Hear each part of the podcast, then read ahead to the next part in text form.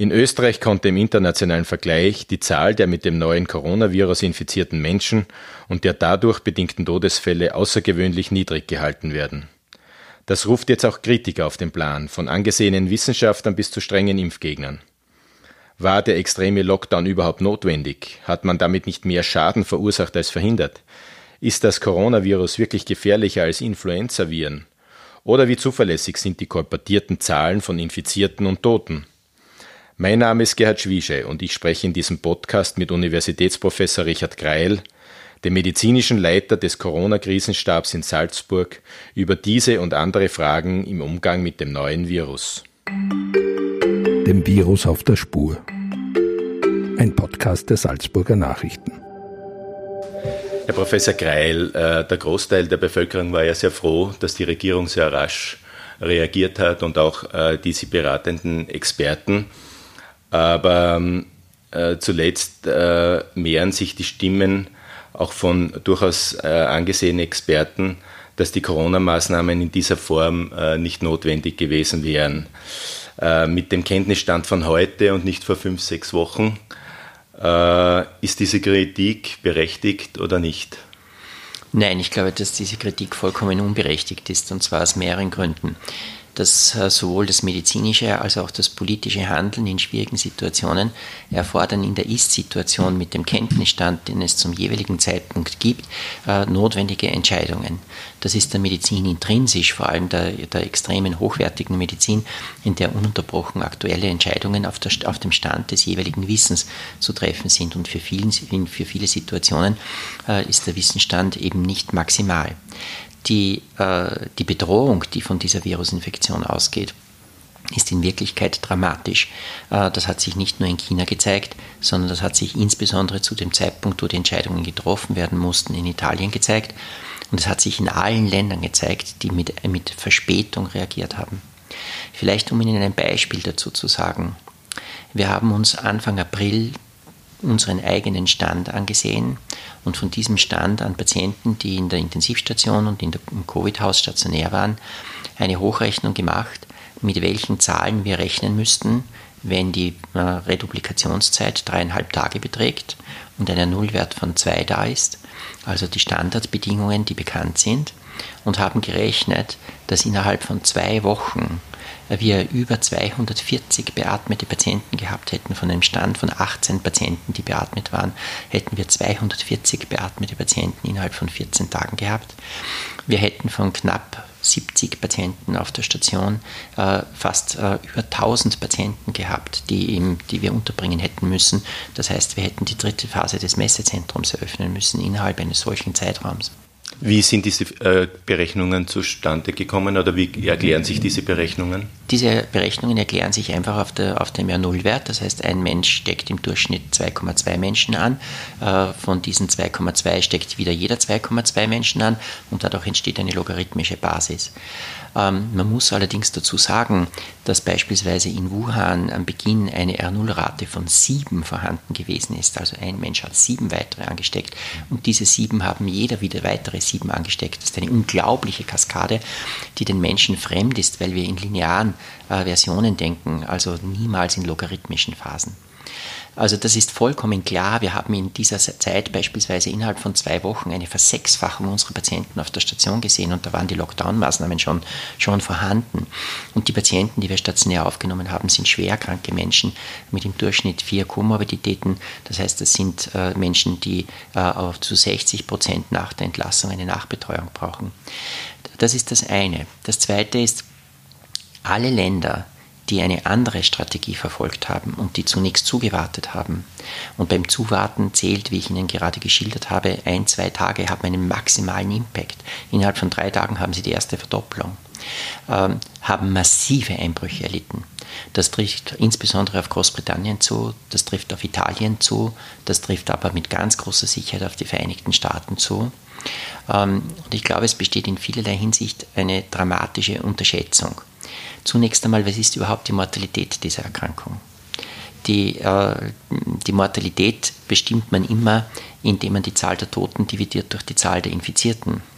Die Frage, wie viele Menschen infiziert sind, ist aber hochgradig unbekannt, insbesondere am Beginn, wenn sie keine flächendeckende Testung haben. Das ist auch in Schweden in Wirklichkeit unbekannt, weil sie dort keine breite Testung in Wirklichkeit haben, sodass sie das nicht bestimmen können. Werden wir das erst am Ende äh, in, einem, in ein paar Monaten oder vielleicht erst in einem Jahr wissen, wie groß die Sterblichkeit tatsächlich ist? Man, man kann das schon jetzt einigermaßen beurteilen anhand einiger Parameter.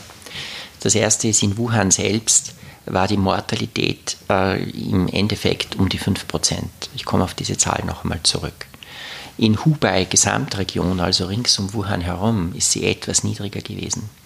Und außerhalb von Wuhan und Hubei, also der Provinz, in der, in der Wuhan äh, lokalisiert ist, ist die Mortalitätsrate knapp so zwischen 1 und 2 Prozent gelegen gewesen. Die, äh, was bedeutet das, wenn das 5% Mortalität ist? Eine 5% Mortalität ist das 50-fache der saisonalen Grippe. Das 50-fache. Die, äh, selbst wenn manche Menschen jetzt rechnen, wenn man irgendwann einmal sozusagen die erste Epidemiewelle oder Pandemiewelle durchgegangen ist und die Zahl der Testungen zunimmt, also die Gesamtpopulation und damit die Zahl, die, durch die man dividiert, durch die man die Toten dividiert, ähm, größer wird, weil es mehr Testungen gibt, dann rechnet man konservativ mit etwa 1% Mortalität. Das wäre immer noch das Zehnfache der saisonalen Influenza. Ein durchaus sehr international renommierter äh, Wissenschaftler John Ioannidis von der Stanford University will mit einer Studie ähm, von 3300 über Facebook gewonnenen Teilnehmern äh, bewiesen haben, äh, dass das Coronavirus nicht gefährlicher ist als das Grippevirus, also dass die Sterblichkeit deutlich unter 1%, nur ähnlich wie bei der Grippe bei 0,2 bis 0,3% liegt. Wie erklären sich solche Ergebnisse? Also erstens einmal die Frage ist, wie kommt man zu einer Facebook, äh, zu einer repräsentativen äh, Zahl von Menschen, äh, die äh, auf Facebook antworten. Das ist a, priori eine hochselektive, eine hochselektive Population. Daher würde ich darauf eigentlich keinen besonderen Stellenwert legen, weil sie, die, weil sie diese Menschen nicht nach strategischen und statistischen und Stratifikationskriterien aussuchen können. Vor allem können sie die Verstorbenen nicht aussuchen. Die ähm, es gibt inzwischen sehr gute Daten, mit denen man das zusätzlich beurteilen kann, und das ist die Exzessmortalität. Das heißt, sie vergleichen eine Woche, einen Monat, zwei, drei Monate, März, April beispielsweise, mit den Mortalitäten von März und April der drei vorangegangenen Jahre, sodass sie Schwankungen etwas nivellieren. In dieser Exzessmortalität ist immer die Gesamtmortalität enthalten. Das heißt, alles, woran man gestorben sein kann, also vom Herzinfarkt über den Verkehrsunfall, über den Suizid bis zur Coronavirus-Infektion. Das ist aber eine sehr übliche Methode, mit der Sie einen hohen Einschlag, einen hohen Effekt eines auftretenden saisonalen Ereignisses, welches immer das ist, von einem Atomunfall bis hin zu einer Virusinfektion, in ihrem Gesamtimpact vergleichen können. Das heißt, in dieser Zahl ist sozusagen auch drinnen, wie viele Menschen sind gestorben, die äh, beispielsweise keine medizinische Versorgung bekommen hätten, aus welchen Gründen auch immer. Es ist also die Summe. Und wenn Sie diesen Effekt anschauen, der ist jetzt gerade äh, publiziert worden für, die, für einige italienische Regionen, dann liegt er in Rom beispielsweise im Größenordnungsbereich von 9 oder 10 Prozent zusätzlich oder wenig jedenfalls. Aber in den norditalienischen Regionen ist er um einige mehrere hundert Prozent erhöht, die Exzessmortalität. Ähm, das ist vollkommen glasklar dass alle Daten, die es gibt, ist auch in Großbritannien so, eine massive Zunahme der Mortalitätsrate zeigen. Also das ist eine Hoch-Impact-Erkrankung. Mhm. Also da gibt es sehr starke regionale Hotspots. Ja. Äh, aber wenn man das jetzt bei uns vergleicht, wenn man den Lockdown gemacht hat und ein paar Wochen danach, dann kann man ja das auch nicht mehr wirklich vergleichen, oder? Dann hat man ja, dann sind ja die Maßnahmen schon gesetzt und wenn man dann irgendwie Zahlenvergleiche macht, äh, sind die ja auch nicht mehr aussagekräftig, was jetzt die Gefährlichkeit des Virus betrifft. Oder liege ich da falsch? Also ich glaube, das Problem, das die meisten Menschen haben, ist, dass sie nicht, nicht Hypothesen visualisieren können. Das heißt, sie sehen das und erleben das, was sie sehen und was sich ereignet. Sie erleben klarerweise nicht das, was geschehen würde, wenn etwas, wenn diese Interventionen der Regierung nicht stattgefunden hätten. Dafür gibt es für die österreichische Bevölkerung ganz wenig Erfahrungswirklichkeit. Es ist aber eine komplette Illusion zu glauben, dass diese Infektion in Österreich in irgendeiner Weise anders verlaufen würde als in Italien, als in China oder sonst wo auf der Welt verlaufen würde. Es gibt nicht den geringsten Hinweis dafür, dass ethnischer Hintergrund in irgendeiner Weise eine Rolle spielt. Das ist eine Erkrankung, die intrinsisch ausschließlich durch die Frage, wie dieses Virus wirkt, verläuft. Und das wäre in Österreich ganz genauso verlaufen, wenn wir drei Monate früher die Infektion gehabt hätten. Sehr wahrscheinlich sind die ersten Infektionen in Italien Ende Dezember, Anfang Jänner aufgetreten gewesen. Aber was ich gemeint habe, ist, dass man ja jetzt eigentlich den Erfolg der Maßnahmen als Argument dafür hernimmt, äh, dass alles nicht so schlimm gekommen ist. Nicht? Genau. Ich habe jetzt, wir haben in Österreich zwischen 500 und 600, glaube ich, war der letzte Stand äh, an, an, an, Menschen, die äh, offensichtlich am Coronavirus oder mit dem Coronavirus äh, gestorben sind. Das hat ja die Gesamtsterblichkeit in dieser Zeit nicht relevant erhöht, oder? Wir haben die gleiche, wir haben die gleiche Meinung zu diesem Sachverhalt, nämlich die Tatsache ist, wir haben das deswegen nicht erlebt, weil die Maßnahmen gesetzt worden sind. Und das Resultat ist, dass die Bevölkerung, einige Politiker, einige andere Menschen, einige Medien glauben, dass das gleiche Ergebnis eingetreten wäre, nämlich dass wir wenig Tote haben, wenn man keine Maßnahmen gesetzt hätte. Das ist natürlich eine völlige Illusion äh, und hat mit wissenschaftlichem Denken und realem und realistischem Denken überhaupt nichts zu tun. Ist eine Fehlkonstruktion. Die Argumente oder die Vergleiche, die mit den Grippeviren gezogen mhm. werden, die hat man ja anfangs zu Beginn des Jahres auch in äh, den Expertenkreisen bei uns zum Teil noch vertreten oder man hat geglaubt, dass es möglicherweise nicht äh, schlimmer äh, sein wird. Hat man sich da anfangs ein bisschen, hat man das am Anfang ein bisschen unterschätzt? Weil diese Argumente kommen jetzt natürlich auch immer wieder von allen möglichen Seiten und diese Vergleiche mit, mit der Grippe. Es kommen natürlich sowohl Überschätzungs- als auch Unterschätzungsvorwürfe, das ist so eine Diskussion innewohnend. Also zunächst glaube ich, dass in der initialen Diskussion die Tatsache eine massive Rolle gespielt hat, dass die Infektion in China aufgetreten ist. Das ist weit weg in einem autoritären Regime.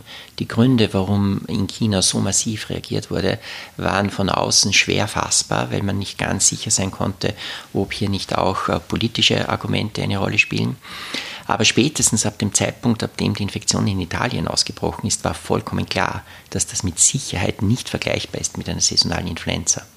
Und das spielt auch in dieser Diskussion eine wesentliche Rolle, weil immer die Frage ist, was meint man denn jetzt eigentlich mit Grippe? Weil die saisonale Influenza ist das eine, aber die Grippe-Pandemie, die H1N1-Infektion der spanischen Grippe, das ist etwas komplett anderes.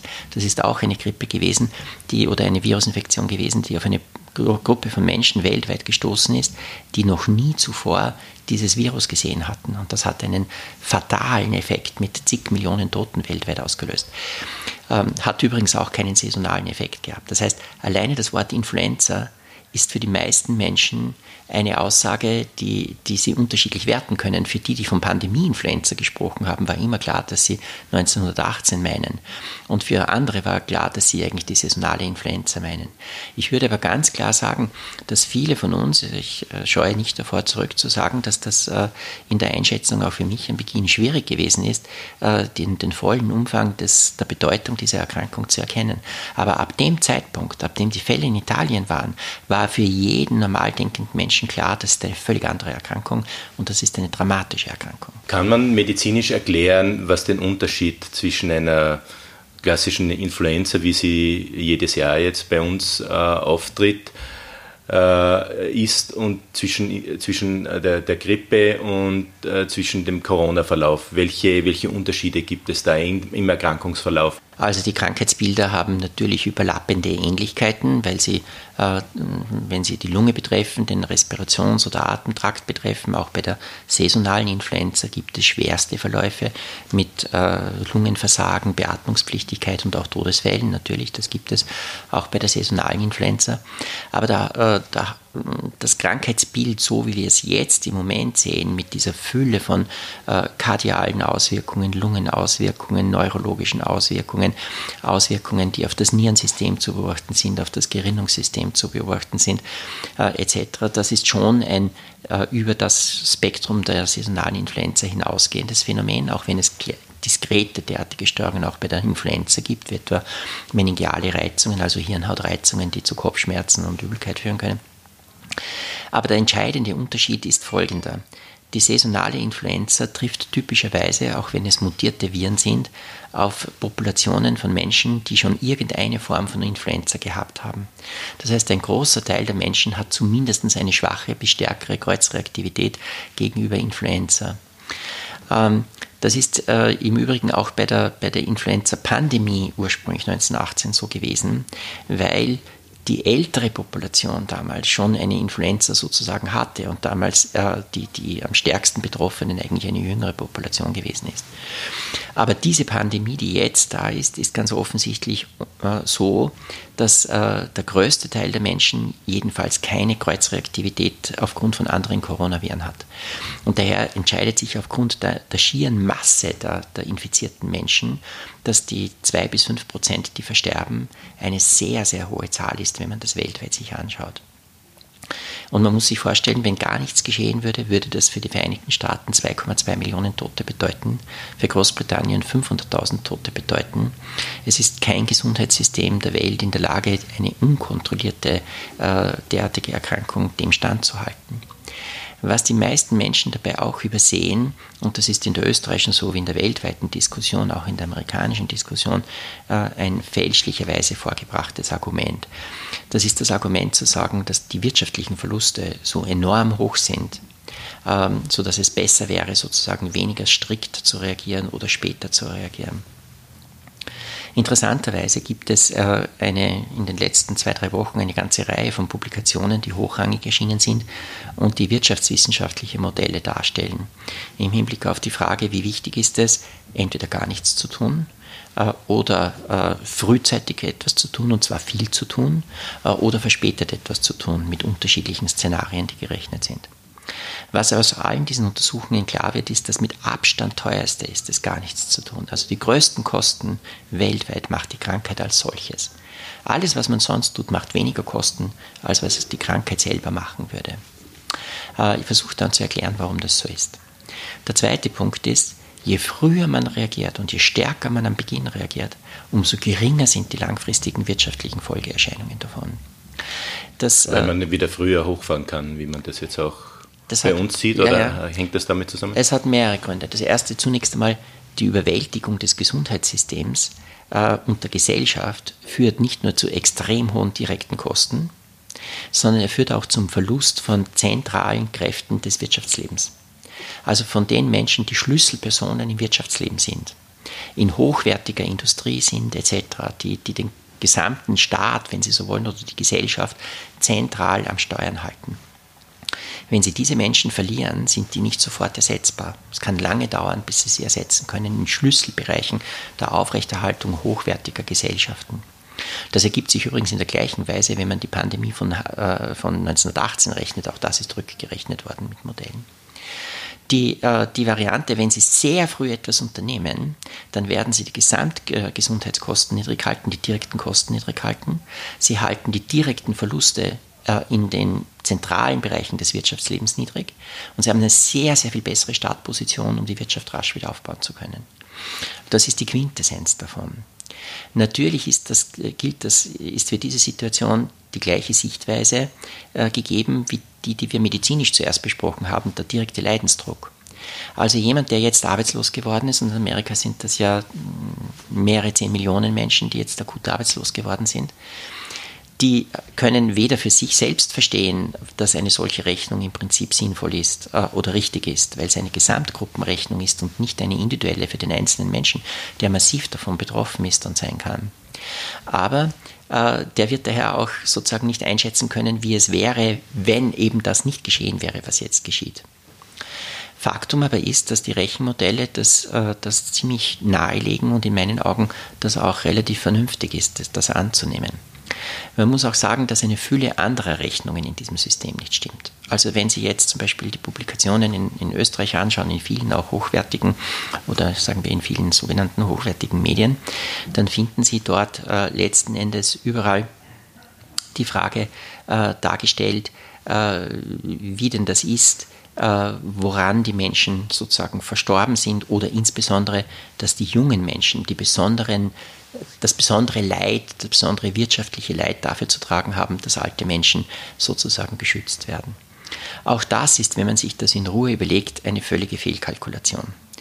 Zunächst einmal, wenn man davon redet, dass 80-Jährige sozusagen ohne dies nicht lange leben würden, dann ist das die erste Fehlkalkulation, denn ein 80-jähriger Mensch, der kompensierte Erkrankungen hat, hat eine mehr als 10-jährige Das wird ja auch als Argument von Natürlich. Kritikern hervorgebracht, da ein bisschen ein Zynismus auch dabei, äh, dass viele Menschen, die jetzt am Coronavirus sterben, ohnehin im nächsten halben Jahr oder in den nächsten Monaten gestorben wären.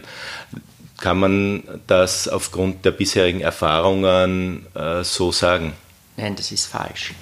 Die wenn Sie die, äh, also erstens gibt es inzwischen bereits relativ gute Analysen von den Menschen, die, äh, die mit 80 Jahren an dieser Erkrankung erkrankt sind, im Vergleich zu anderen 80-Jährigen mit einem vergleichbaren Komorbiditätsprofil. Und die Menschen, die daran an Coronavirus-Infektionen erkrankt sind, haben in etwa die gleiche Zahl von Komorbiditäten wie der Durchschnitt der Menschen in diesem Alter. Aber die normalen Lebenstabellen, und das unterschätzen Menschen eben, weil sie gar nicht wissen, was Altsein überhaupt bedeutet. Die durchschnittliche Lebenserwartung eines 80-jährigen Menschen ist über 10 Jahre, manchmal für, für die Frauen über 12 Jahre. Das ist ein sehr, sehr langer Zeitraum. Das heißt, wer innerhalb von zwei Wochen mit 80 Jahren eine Erkrankung verstirbt, dem wird im Vergleich zu einer gematchten Population gleichartigen Alters 10 bis 12 Lebensjahre genommen. Das ist ein dramatischer Effekt. Ähm, selbst wenn man sich auf den Zynismus einlässt, sozusagen zu sagen, was der ökonomische Gegenwert ist und ob jetzt die Jungen mehr davon leiden oder die Alten mehr davon leiden, dann muss man zunächst sagen, ältere Menschen sind außerhalb ihres Erwerbslebens. Sie müssen den Rest ihres Lebens mit dem zurechtkommen, was sie sich in ihrem Arbeitsleben erworben haben, entweder als Pensionsanspruch oder als Vermögen. Junge Menschen, wenn sie 25, 30 Jahre alt sind, haben vielleicht für zwei bis drei Jahre ein Einkommensproblem, wenn sie vorübergehend Arbeit verlieren oder Kurzarbeit haben. Sie haben aber 30, 40 Jahre vor sich, in denen sie diesen Prozess aufholen können. Dazu kommt ein anderer Aspekt. Die, die Menschen, die, die, die älter sind, die in Pension sind, geben sehr viel ihres Einkommens, äh, ihres Vermögens und ihres Einkommens an junge Menschen der, danach nachfolgenden Generation.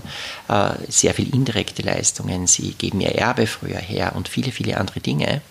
Das heißt, diese Gesellschaft hat einen zum hohen Teil für junge Menschen einen Wohlstand erreicht, der in Wirklichkeit auf dem Transfer von Wohlstand und von Vermögen von Alten auf diese Leistungsgeneration kommt und gar nicht zu so einem hohen Teil in der Realität aus, der wahren Arbeits-, aus dem wahren Arbeitsgegenwert kommt. Sodass auch diese, diese Verhältnisse in meinen Augen einfach nicht stimmig sind, abgesehen davon, dass sie auch menschlich nicht adäquat sind.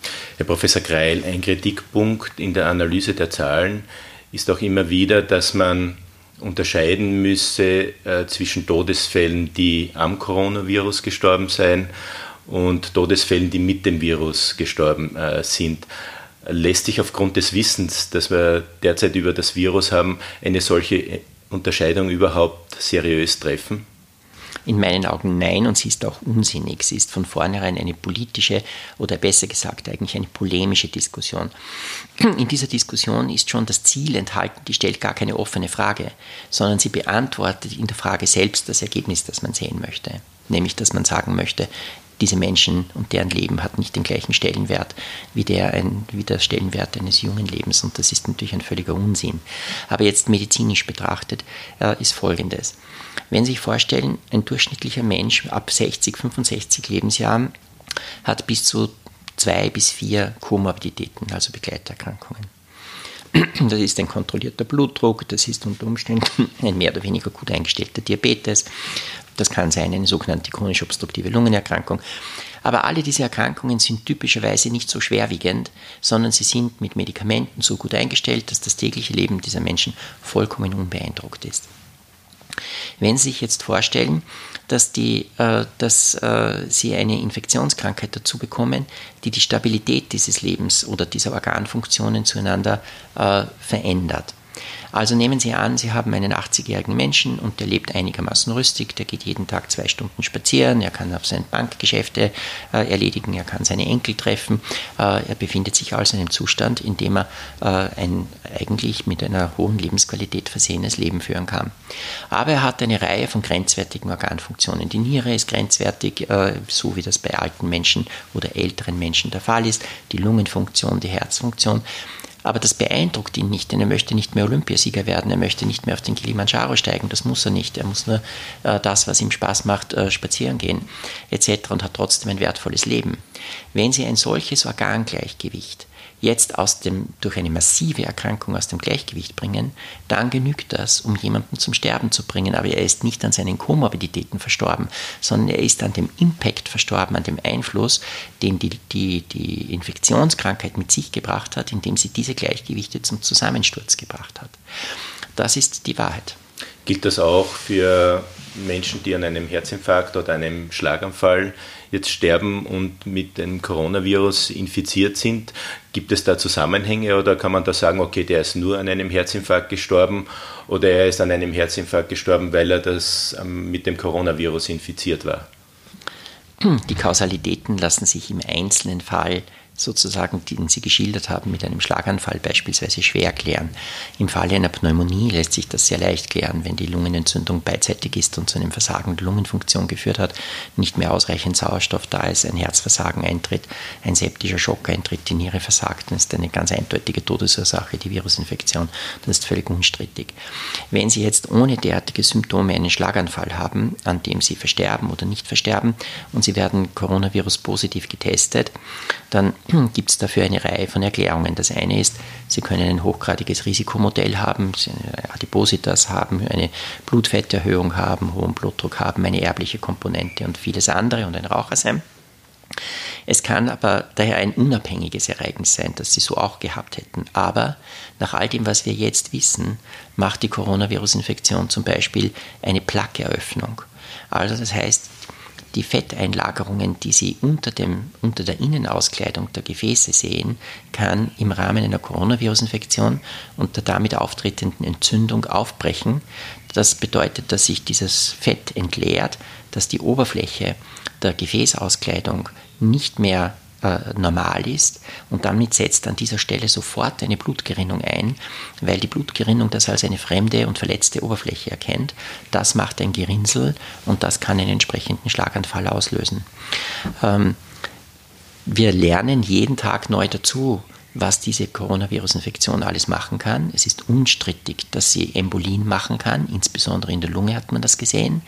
Es ist, äh, wie ich gerade geschildert habe, evident, dass das möglicherweise auch an anderen Gefäßen auftreten kann, also Embolien, äh, Rupturen von Plaques, sodass es diesen Zusammenhang sicher geben kann. Zu klären ist das durch eine Angiografie beispielsweise, was die Ursache war, aber in der Angiografie sehen Sie jetzt nicht, ob das die Entzündung gegen das Virus war, das Virus direkt war, das können Sie damit nicht klären. In welchen Fällen werden Corona-Patienten äh, derzeit obduziert? Gibt es da äh, Richtlinien dafür, wenn man nicht genau weiß oder die Ursachen äh, für, den, für, den, für den Tod äh, feststellen kann. Gibt es, gibt es da Richtlinien? Also es gibt jetzt eine große Begeisterung von vielen Pathologen, äh, möglichst viele Leichenöffnungen durchzuführen, äh, weil das natürlich einen momentan hohen Aufmerksamkeitsgrad hat. Die Frage ist immer, was man sich davon erwartet, denn im Endeffekt sind das funktionelle Veränderungen, die hervorgerufen werden. Ähm, und deren Genese ist sozusagen durch eine typische normale Leichenobduktion jetzt schwer zu klären. Also ich bin eher zurückhaltend in dieser Konstellation und bin der Meinung, wenn man das macht, dann sollte es sehr gute Wissenschaftsprojekte geben, die von vornherein geklärt sind, die durch eine Ethikkommission gegangen sind, die einen äh, Informed Consent äh, der Verwandten haben. Das ist nach österreichischem Gesetz nicht notwendig. Wir haben ein maria-theresianisches Gesetz, das eine Leichenöffnung auch gegen den Wunsch des Patienten, der verstorben ist, und gegen den Wunsch der Verwandten erlaubt. Persönlich halte ich das für nicht mehr zeitgemäß und auch für nicht notwendig. Äh, grundsätzlich sollte das im Rahmen gut kontrollierter Studien mit sehr, sehr klaren Fragestellungen, elektronenmikroskopischer Analyse, zellbiologischer Analyse äh, zum richtigen Zeitpunkt äh, sozusagen des Todesereignisses oder des Zeitpunkts nach dem Tode durchgeführt werden, wenn man sich irgendeinen wissenschaftlichen Stellenwert davon erwartet. Herr Professor, Sie haben äh, zuletzt äh, gerade erklärt, dass das Virus äh, sehr systemisch auch in den Körper eingreifen kann mhm. Äh, und auch das Herz-Kreislauf-System betreffen kann. Äh, zuletzt gab es auch äh, wissenschaftliche Berichte darüber, dass das Nervensystem angegriffen werden soll, also die neuronalen Systeme. Wie gesichert ist das mittlerweile? Also, dass, die, dass es neurologische Komplikationen gibt, das ist inzwischen klar. Das hat begonnen mit der Fragestellung der Anosmie, über die auch die Salzburger Nachrichten berichtet haben, dem Verlust des, äh, des Riechempfindens. Nun muss man zunächst sagen, dass das ein Ereignis ist, das auch bei anderen Virusinfektionen auftreten kann, einfach durch die Entzündung, die an den, äh, an den Ausläufern des Riechnervens entstehen. Aber es gibt zunehmend auch äh, Vorstellungen, dass möglicherweise eine direkte Gehirnbeteiligung erfolgt durch Eintritt äh, in den äh, Riechnerven. Der Riechnerv ist eine Ausstülpung des Gehirns nach draußen, sodass hier eine sehr, sehr kurze Distanz zum, im Übergang des Virus bestehen kann. Äh, es gibt zunehmend Evidenz dafür, dass es, äh, dass es tatsächlich zu neurologischen Symptomen kommen kann, zu kognitiven Störungen, also zu Störungen des Denkzusammenhanges bei schweren Infektionen kommen kann, äh, dass Bewegungsstörungen auftreten können. Die Frage, ob das direkt das Virus selbst ist, also ein Eindringen des Virus in das Gehirn ist, oder ob es eine überschießende Immunreaktion ist, das ist schwierig zu beantworten. Dafür würde man letzten Endes den direkten Virusnachweis im Gehirn aus Biopsien beispielsweise oder aus dem, der Flüssigkeitsansammlung im und um das Gehirn herum brauchen. Dafür gibt es Hinweise, dass das unter Umständen, also es gibt einige ganz wenige Patienten, bei denen man das auch im Liquor, wie man das nennt, also in der Gehirnflüssigkeit gesehen hat. Aber für alle Organschäden, die auftreten, von der Lunge über die Niere, über das Herz bis zum Gehirn gilt, das kann ein direkter Schaden durch das Virus sein. In der Lunge ist das mit Sicherheit auch ein sehr direkter Schaden. Aber es ist auch der Entzündungsprozess, der systemische Entzündungsprozess mit hohem Fieber, mit einer starken Aktivierung des Immunsystems, mit einer Fülle von Freisetzungen von Botenstoffen direkt toxisch und kann äh, eine, eine Herzmuskelentzündung machen, eine Nierenentzündung machen, eine Gehirnreizung machen. Ähm, die Effekte können so stark sein, dass die Menschen, vor allem wenn sie beatmungspflichtig sind, äh, auch einen Teil von bis zu 10 bis 15 Prozent Muskelmasse verlieren, als Resultat der gesamtschweren Erkrankung, was langfristige Komplikationen mit sich bringt die äh, Mobilitätsstörungen, Koordinationsstörungen beim Gehen, Beweglichkeitsstörungen, die auftreten können, aber auch eine Fülle anderer Dinge. Das sind äh, auch schwere psychiatrische Veränderungen. Das ist etwas, was man als sogenannte Critical Illness kennt oder, äh, oder als äh, posttraumatisches Syndrom der Beatmung. Wenn Menschen 10, 15 Tage oder wie bei dieser Erkrankung über drei Wochen beatmet sind, dann macht das massive Veränderungen im Körper. Äh, auch dabei ist jeweils schwer zu unterscheiden ist das jetzt erstens ein direkter Effekt durch das Virus? Ist es ein direkter toxischer Effekt durch die Entzündungsreaktion? Ist das die Beatmung als solches mit den hohen Sauerstoffkonzentrationen, mit den Veränderungen der Herz-Lungen-Konzentration? Ist das eine, ein Begleiteffekt der antibiotischen Therapie, die gegen Pilz- und Bakterieninfektionen durchgeführt werden muss? Also irgendwann haben Sie so viel äh, Overlay, so viel Überlappung von möglichen Ursachen, dass kurze Zeiten schwerer Krankheit genügen, dass sie viele, viele Jahre Probleme haben.